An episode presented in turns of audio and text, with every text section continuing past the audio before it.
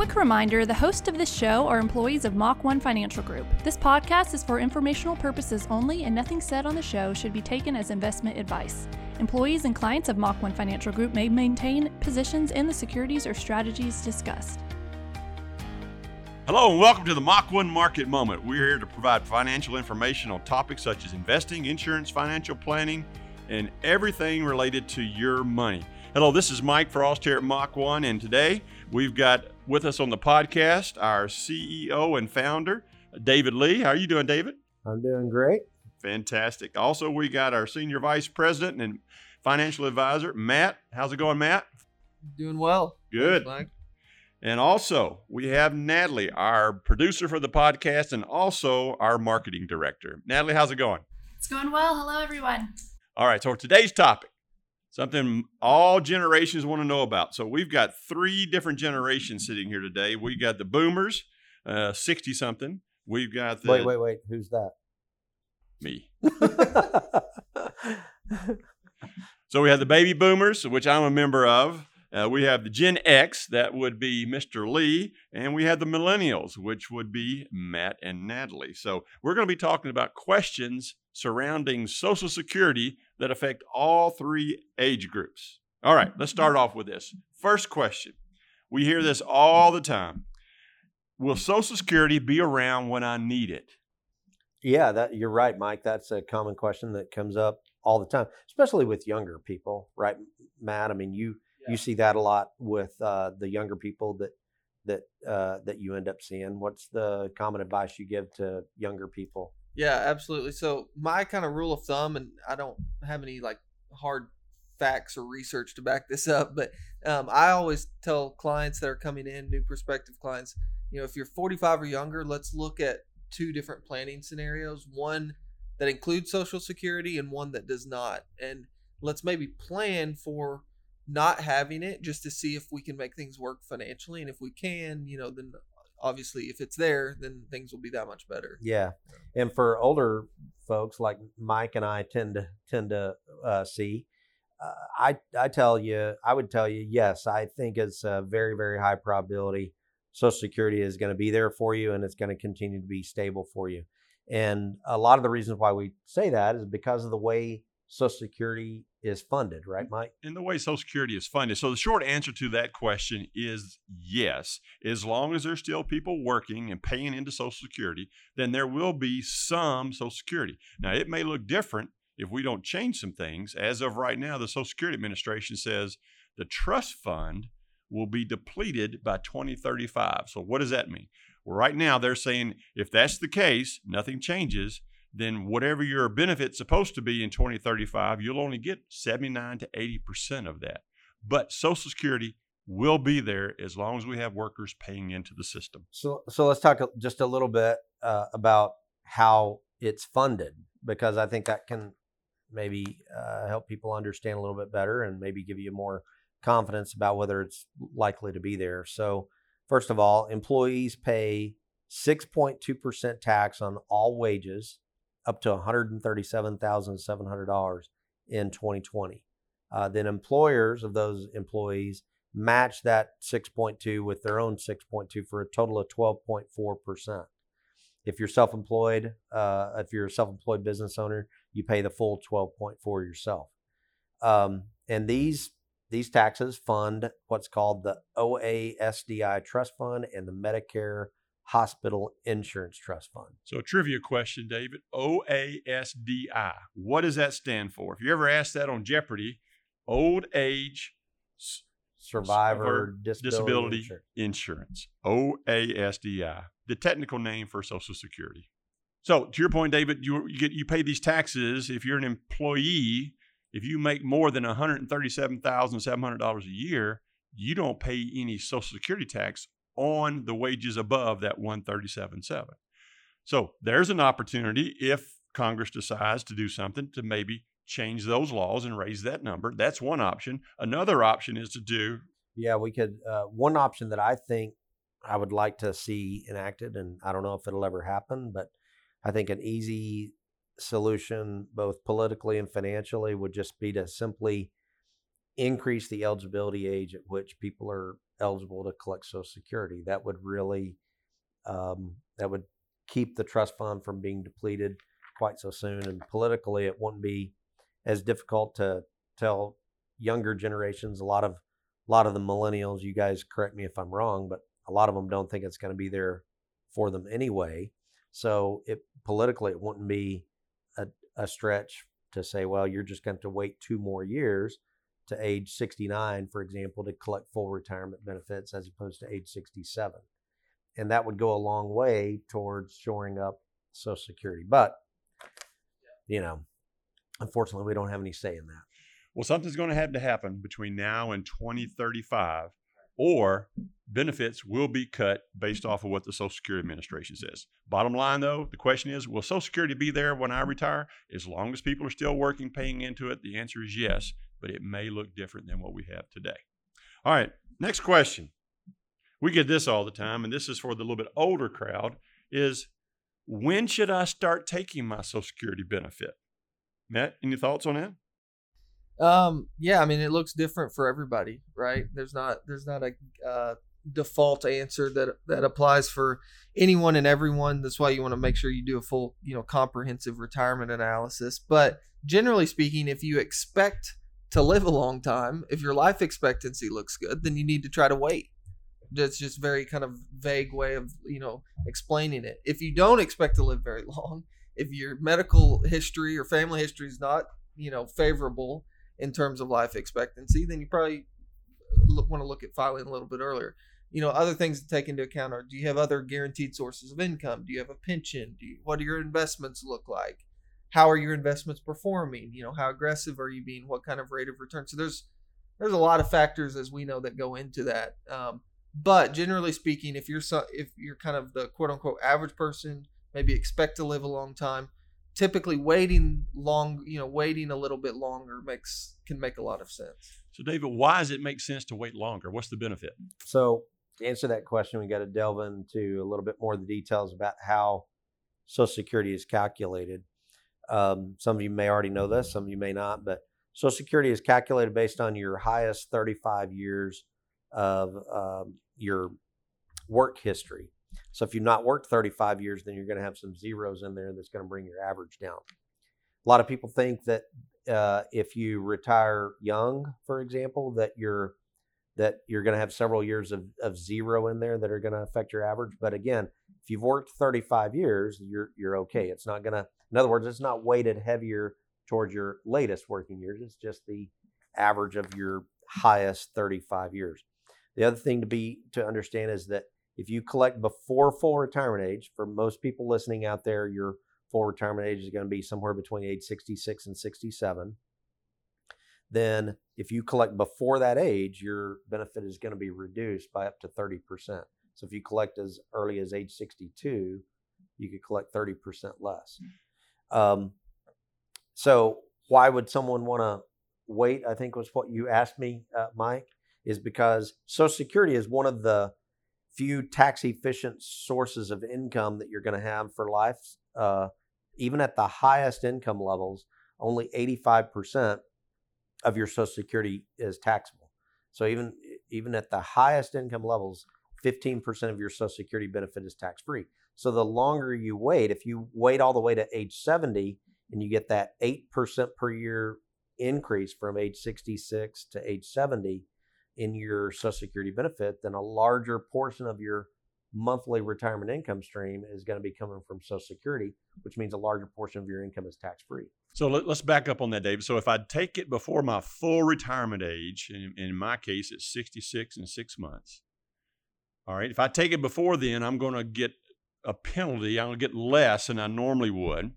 But if I, then I wait past my full retirement age, if I wait all the way to 70, then I'm going to be getting a compound of like 8% more per year than I would have if I've taken it at full retirement age. So if I take it early, I get less. If I wait, I get more. All right. Correct. But the Social Security Administration has figured this out with actuarial, actuarial tables saying, regardless of that, if you live an quote average lifespan, the number should be the same, correct? Yeah, absolutely. Based on actuary life expectations, just like you said. So what so, Matt said, and if we expect to live a long time, yeah it would make sense to wait because I get a bigger check for a longer period of time. A bigger check that's more tax efficient. But if I have don't have longevity in my family, I'd probably be better off taking it sooner because I may not live long enough to get. Yeah, and and I think Matt, you said this earlier, but it's not just longevity that's the only consideration. It also comes down to your needs, right? I mean, if you, for health reasons, if you have to retire at age 62, maybe you've got a very physical job and you just physically can't perform the job any longer, so you've got to retire at 62 or sooner, and you don't have sufficient, and you don't have a pension, for example, and or you don't have a lot of retirement assets where you can bridge the gap in other words take income from other retirement savings to allow you to wait obviously you're going to have to take it sooner rather than later So the earliest anyone can claim Social Security benefits is 62, unless there's some other extenuating circumstances.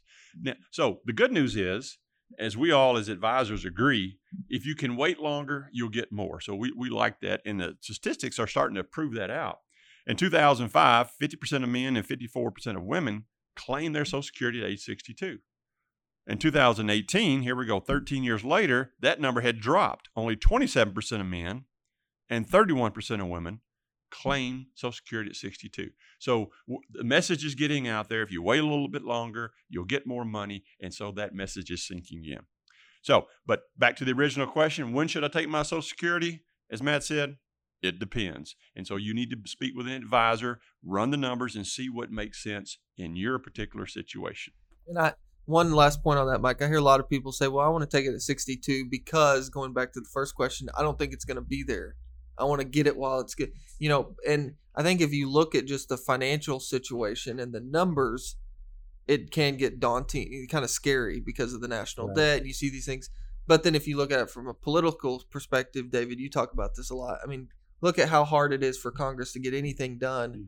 you know what congress is going to be the one in office that says you know you've paid into social security for your entire life we're not going to let you get that money back in the form of social security so i think it's it's wise to look at all those scenarios look at everything um but you know i think it's i think it's shored up and in good shape for the foreseeable future th- that particular politician won't be in office very long. yeah exactly Okay, so we talked about will Social Security be around? We talked about when should I take it? Now, the last one is a lot of confusion around this, I, I find, is what is the difference between spousal benefits and widow's benefits?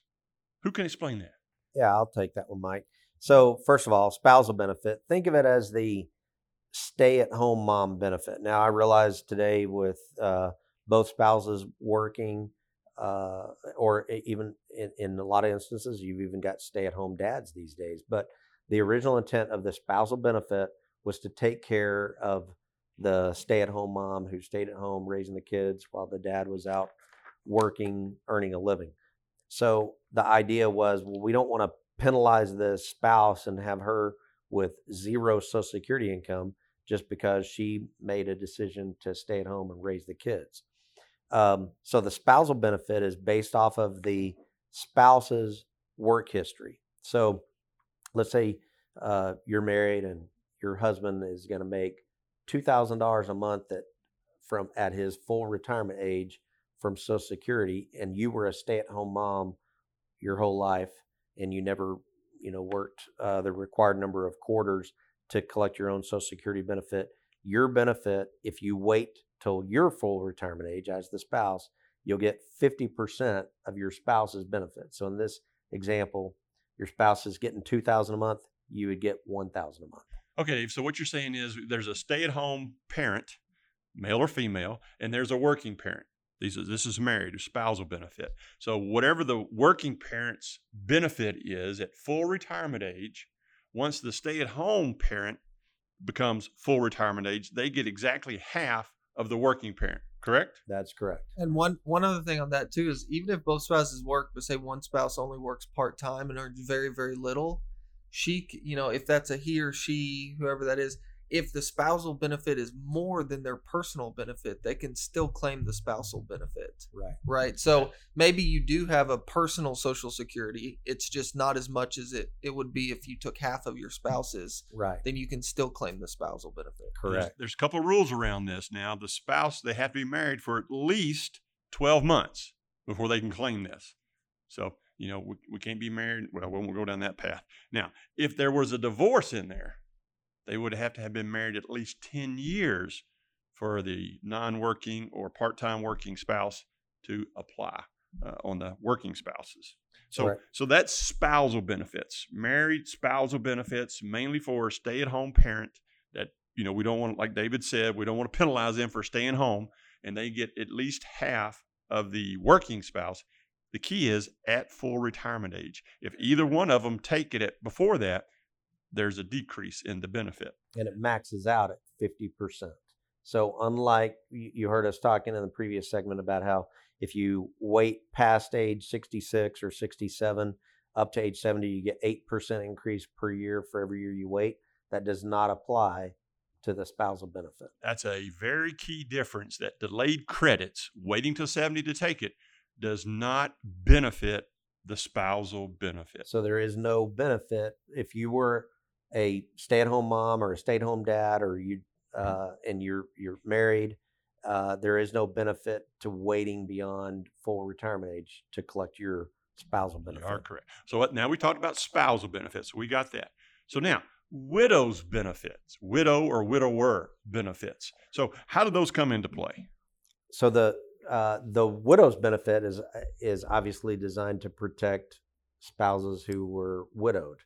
Um, so the way that works is, let's say that you were widowed before the age of sixty, you can collect your what your spouse's full retirement age benefit would have been had he or she collected it at full retirement age. You can collect that at age 60 as a widow or widower. Uh, in order to qualify for the survivor's benefit, you need to have been married at least nine months if you were married at the time of your spouse's death, or uh, if you were divorced, at least you have to have been divorced at least 10 years, and you need to be currently unmarried unless you remarried after the age of 60. So we got a spouse. Well, spouse dies. All right. Now I'm 63 years old. They were taking their full their Social Security at full retirement age. So now I get whatever they were getting. Let's say I was on spousal benefits, which was half, and now they pass away. Now I can convert to widow's benefit, which would have been whatever their benefit was 100%. Correct. So you would lose in that situation. To be clear, you would lose your spousal benefit. So let's say the the let's say one spouse's benefit was two thousand a month, and the spousal benefit was a thousand a month. Then the spouse with the higher benefit dies. The widow would lose his or her thousand a month benefit and would step into the two thousand a month benefit. and this this also applies there's also benefits for you know if, if um, someone becomes a widow or widower before at a younger age right especially if they have kids at younger minor children at home you know there are certain benefits that apply through the chil- child's age of 16 sometimes there's Yes. some different rules of you know or the the, the child until they graduate um, but once all the children are, are out of the house, then a lot of those go away until then that widow or widower reaches the age of 60, like Yeah. we were talking about. So there's quite a few moving parts depending Yes. on how old the widow or widower is, um, and a lot that you need to make sure you, you know, um, dig into and understand. Lots of moving parts with Social Security. That's an understatement. Now, for the survivor benefit, what if they were married for 15 years, got divorced, went off and did their thing, and the wage earning spouse dies?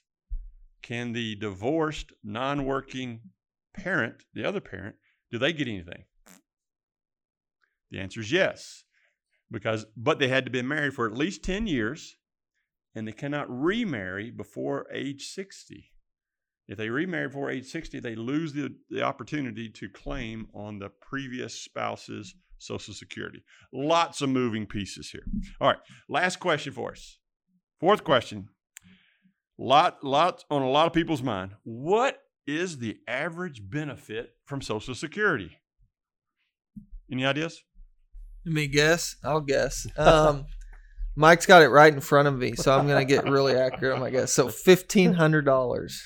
$1,500 a month. 45 million retired workers in the U.S. receive over 67.7 billion, that's a B, per month, which when you do the math, It's fifteen hundred and three dollars per month per person that's receiving Social Security benefits. That's the average. Any idea what the maximum you can get? Uh, I'm going to take a wild guess 3,770. That you, you're dead on, David. Great work. U.S. News and World Report uh, shared that with us back August of last year. So fifteen hundred dollars the average. The maximum you could have received three thousand seven hundred seventy. So you're not going to get rich on Social Security, and that's not what it's meant for. But so we've covered several questions today about Social Security. We talked about will it be around? The answer is yes, maybe a little bit different format. When should I start? The answer is it depends on your situation. The earliest you can take it is 62, and there's no reason to wait past 70 to take it. Uh, spousal and widow benefits, totally different. The big thing there is there is no delayed credit benefit to the spousal benefit. It is to the widow's benefit. So again, a lot of moving pieces in that. And then the last one, the average benefit, about $1,500 a month. Average. That means half of you are going to get more, half of you are going to get less. All right. Any parting thoughts? Yeah, I would just say, you know, Social Security planning is an important part of any sound financial retirement retirement financial plan because a typical retiree's total income picture, about a third or more of it typically is made up of Social Security. So it's important to know what you're talking about and make the right decision. Yeah, I guess I would leave it at just as as big as it is. The other side of that is don't be um, if you still have time to plan, don't let yourself be dependent on it. You know, plan even if you believe and your confidence going to be there. Let's plan and save and invest like we're going to have to As be not, completely almost, independent yeah. and we're never going to see any of that money because because that's the best um, way to put yourself in a you know financial situation that you can be confident in. So, all right. So, as always, make sure to submit any questions that you have um, on our website. You can go to the podcast tab um, and submit the questions there, or you can email us directly at podcast at mach-1financial.com. No questions today, I don't believe, but we will try to answer, you know, two or three questions at the uh, end of each podcast. So we'd appreciate you to jump on there and submit any questions that you have. All right. Well, thank you, David. Thank you, Matt. Thank you, Natalie, for producing the show and doing all the behind the scenes work to make this podcast come off like this. Job well done. And Matt, before we get to our thought of the day, I believe that something new has happened in your life recently. Would you like to share? I don't know what you're talking about. yeah.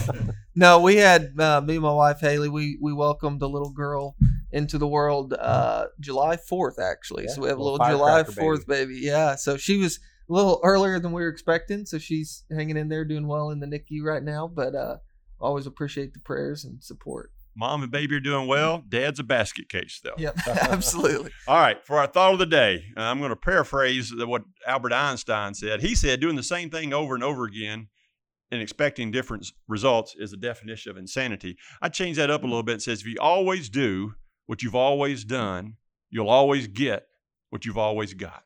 All right, well, that's it for today. We appreciate all of you listening to this. We love you hear your feedback. So we look forward to joining you again next time on the Mach 1 Market Moment.